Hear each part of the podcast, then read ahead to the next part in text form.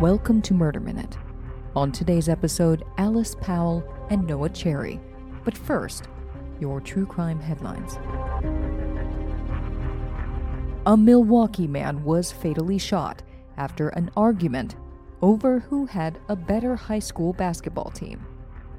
A criminal complaint charges 23 year old firefighter and EMT Cesar Fuentes with one count of first degree reckless homicide in the death of 25 year old Andre Nicholson Jr. on December 6th. Nicholson and Fuentes got into the argument at the bar Site 1A in the city's 3rd Ward.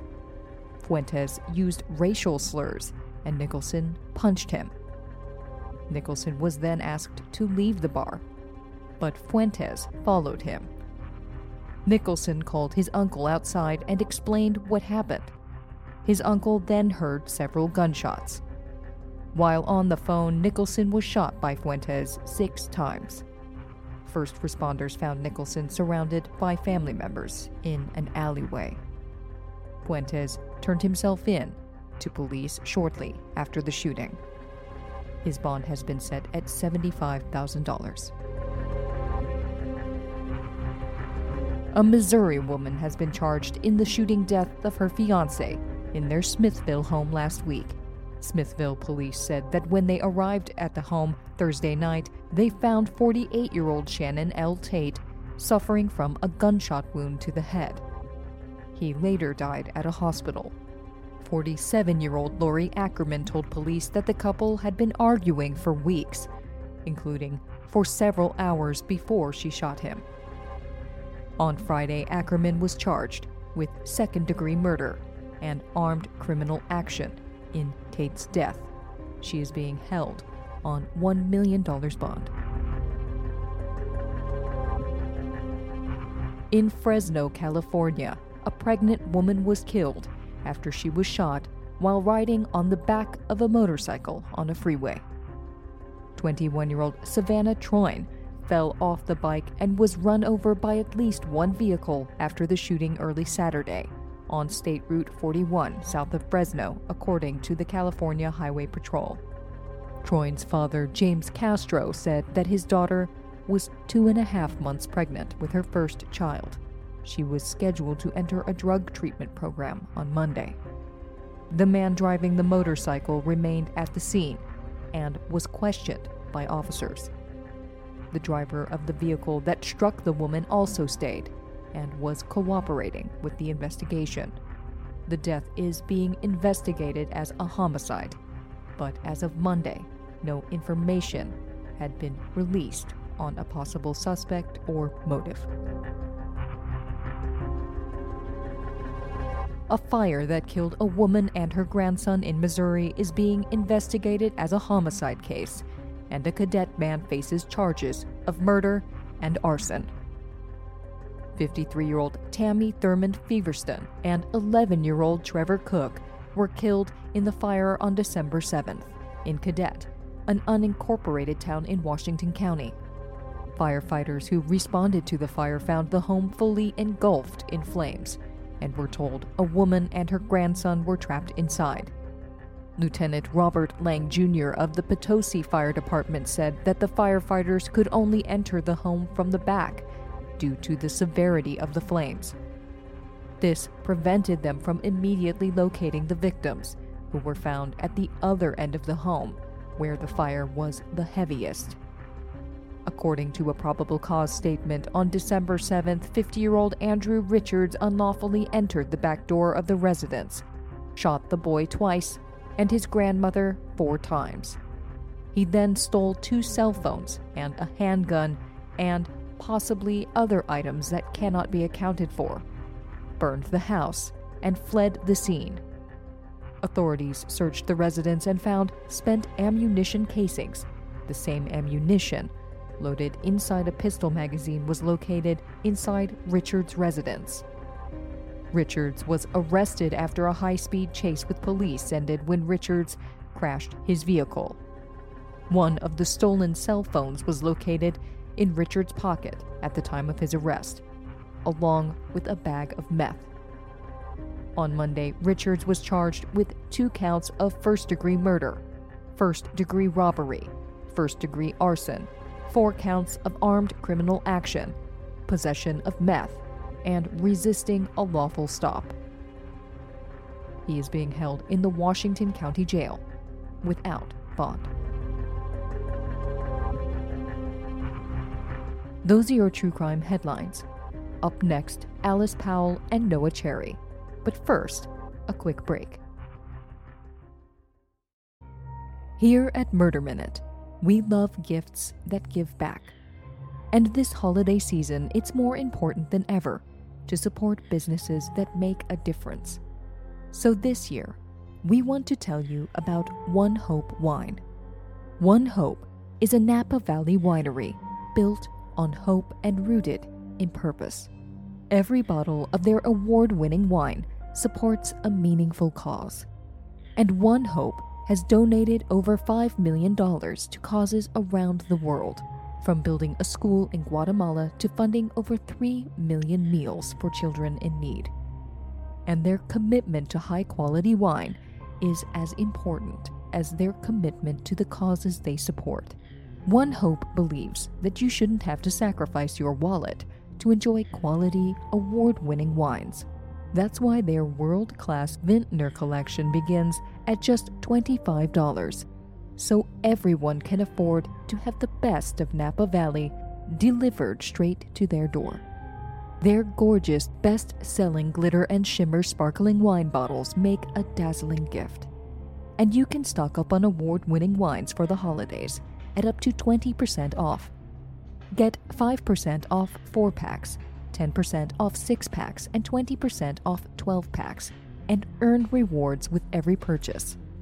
But the best reward is that every bottle supports a meaningful cause, which is printed right on the label.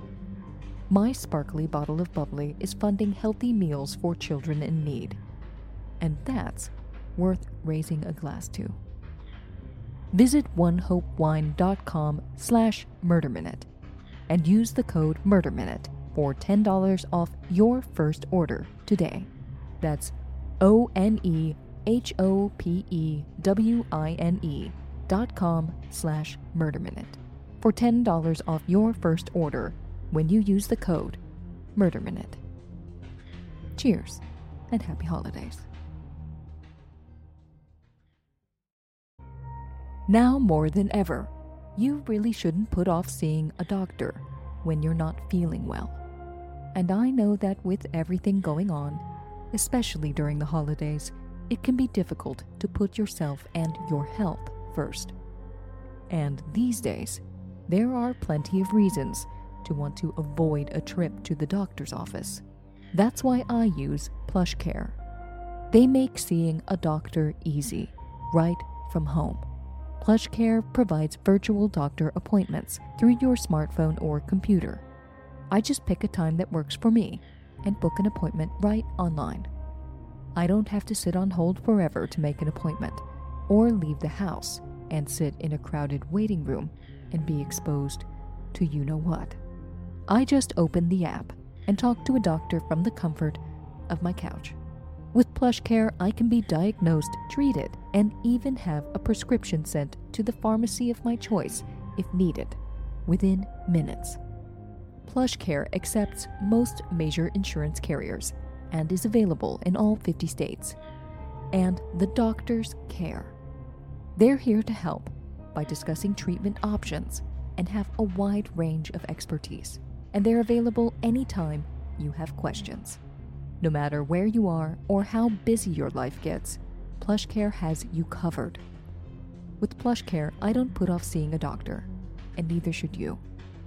PlushCare makes it easier than ever to take care of yourself, inside and out. Start your membership today. Go to plushcare.com slash murderminute to start your free 30-day trial. That's P-L-U-S-H-C-A-R-E dot com slash murderminute for a free 30-day trial. Go to plushcare.com slash murderminute. The holidays can be a difficult time, especially this year. And in difficult times, it can be difficult to cope. So if you've been thinking about talking to someone, it's time to get better BetterHelp. BetterHelp is not a crisis line, and it's not self help. It's professional counseling done securely online. BetterHelp will assess your needs and match you with your own licensed professional therapist so that you can start communicating in under 48 hours. They have a broad range of expertise available, and the service is available for clients worldwide. Just log into your account anytime and send a message to your counselor. You'll get timely and thoughtful responses. Plus, you can schedule weekly video or phone sessions so that you don't ever have to sit in a waiting room. BetterHelp is committed to facilitating great therapeutic matches, so they make it easy and free to change your counselor whenever you need to. Plus, it's more affordable than traditional offline counseling. And financial aid is available. BetterHelp wants you to start living a happier life today. Just visit their website and read the testimonials posted daily. Like this one written by a BetterHelp user after counseling with Scott Van Camp for eight months. Scott is very personable, listens intently, and asks the right questions to keep you learning and growing. I've been meeting with Scott for over six months and have grown a lot. Or this one, written by a BetterHelp user after counseling with Suzanne Matson for four months. Suzanne has proven to be a great asset in my life. I avoided therapy for quite some time after having a not so stellar previous experience. But since meeting with her, I can say that I have made strong improvements in my overall self care. She's always made herself available to me in my times of need, and I can honestly say I couldn't have asked for a more caring yet professional individual to help me overcome my issues. Visit betterhelp.com slash murderminute. That's B-E-T-T-E-R-H-E-L-P and join the over 1 million people who have taken charge of their mental health with the help of an experienced professional. In fact, so many people have been using BetterHelp that they are now recruiting additional counselors in all 50 states. Murder Minute listeners get 10% off their first month when they visit betterhelp.com slash murderminute. That's betterhelp.com slash murderminute.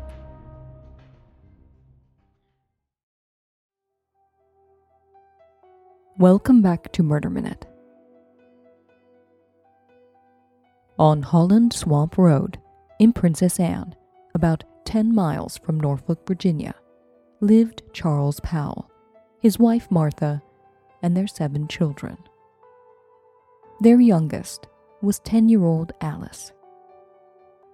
At 7:40 a.m. on the morning of Friday, November 13th, Alice Powell left for school.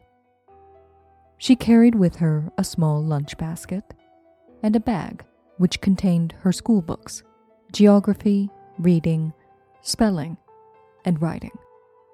Alice's school was in Kempsville, three miles away, a journey she traveled on foot every day. The road was lined on one side by dense bush and on the other by tall pine trees.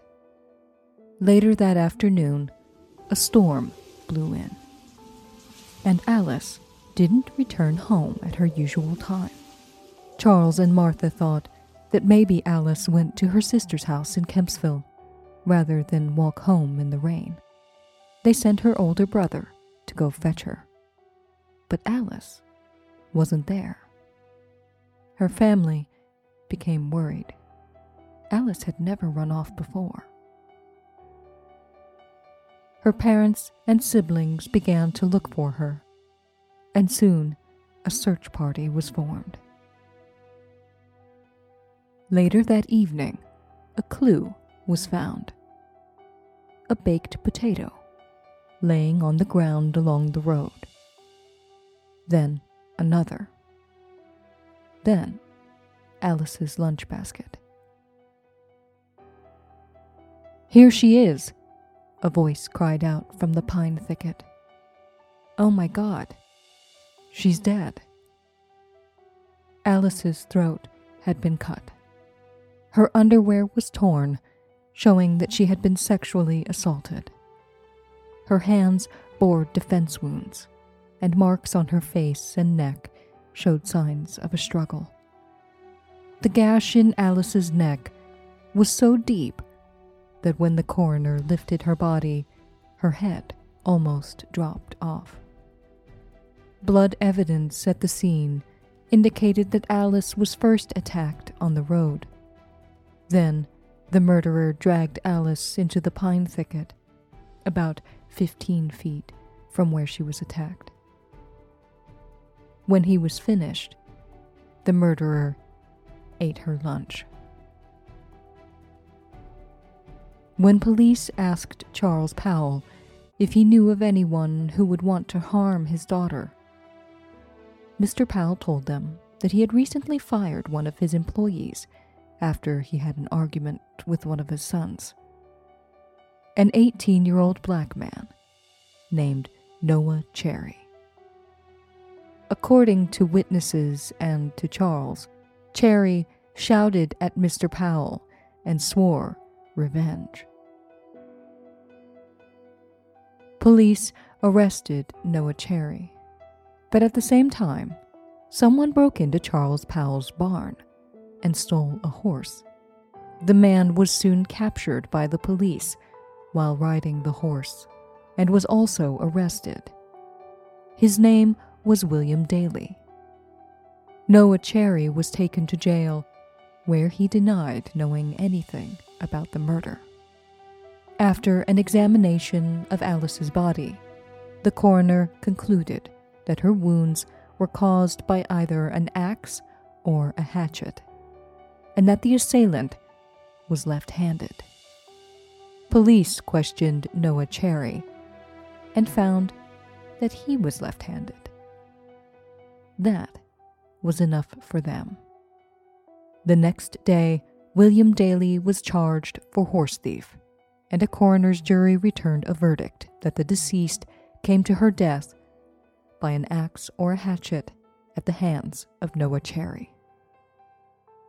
On Sunday morning, Alice Powell's body was returned to her family home, where a funeral was held at their farmhouse. Alice's funeral was attended by so many and was so crowded with mourners that a part of the floor in the house reportedly collapsed. The Richmond Dispatch reported, quote, The funeral of Miss Alice Powell, the young girl whose body was found in the woods, took place at the residence of her father, Charles H. Powell, on the Brook Farm near Kempsville on yesterday afternoon and was attended by several hundred people of the neighborhood. The services being conducted by Reverend R. W. Cridlin of Portsmouth. The excitement among the people at the funeral was intense, and it was soon evident that there was a determination among the men to take the law into their own hands. Alice's remains were carried to Jackson's farm, where she was laid to rest. Meanwhile, the police were searching Cherry's home for more evidence. The Richmond Dispatch reported, quote, On Sunday morning, Constable Farrell and John Herrick visited Jenny Lindsay, the grandmother of Cherry. On her premises was found a lot of bloody clothing belonging to Cherry, and in the clothing several school books and other things belonging to Alice Powell. According to police, rolled up in a bundle behind a large pine tree was Cherry's clothing a blue coat, a vest, and a white shirt. Inside the bundle were Alice's school books. All were splattered with blood. The finding of these things and certain other developments, the Richmond Dispatch continued, fixed the guilt fully on Cherry, and after the funeral, a large body of citizens left for the courthouse. On the evening of Sunday, November 15, 1885, a lynch mob was formed. The New York Times reported, quote, The feeling against the murderer was very bitter, and as night approached, the citizens began to gather, and by 10 o'clock they numbered 150 or 200.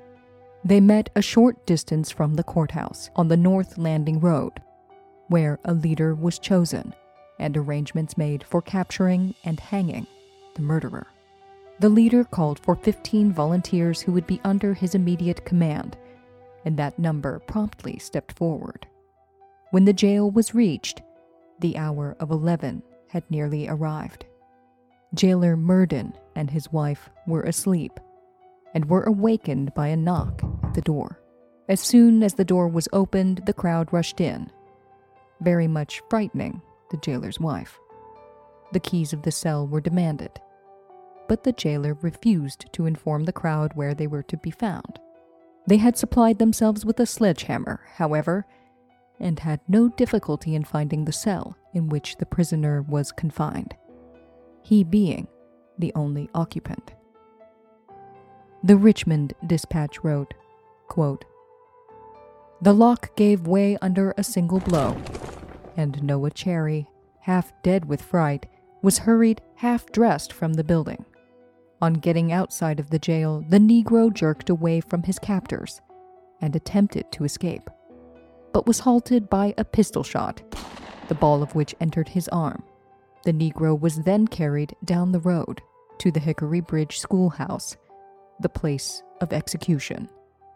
He was told that he had but a few minutes to live and asked why he murdered Alice Powell. He at first denied the crime, but finally made a full confession, stating that he killed her for revenge and used an axe. He said that he had planned her murder. He waited on the road for her. She came by singing, Sweet by and by. And when he assaulted her, she made no outcry. She only prayed the Lord to have mercy on her soul as he dragged her into the thicket and killed her almost instantly with the axe. He also confessed to other crimes, robbery, etc., which he had committed at different times in the neighborhood. The wretch was then told to get down on his knees and pray, which he did in a rambling sort of way.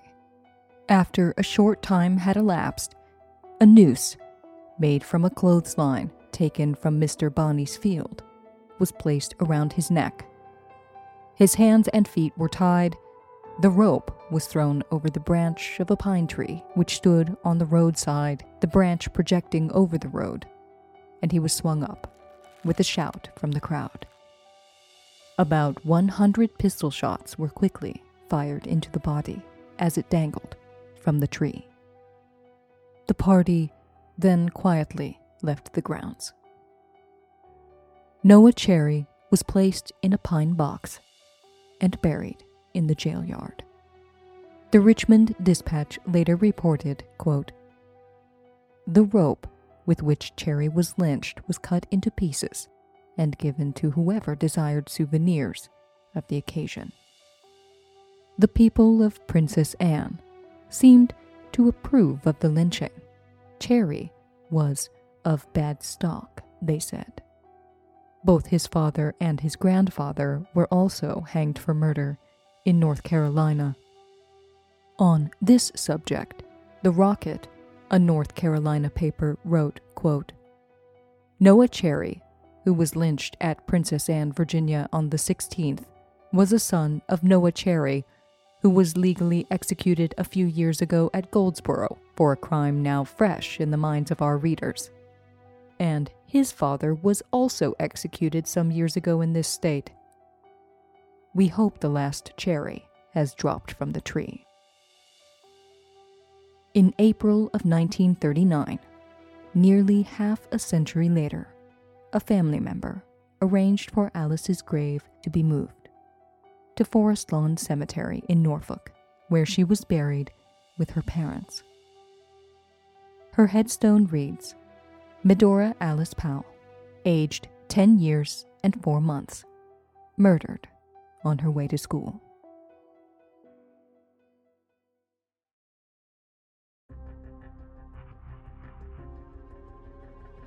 This has been Murder Minute.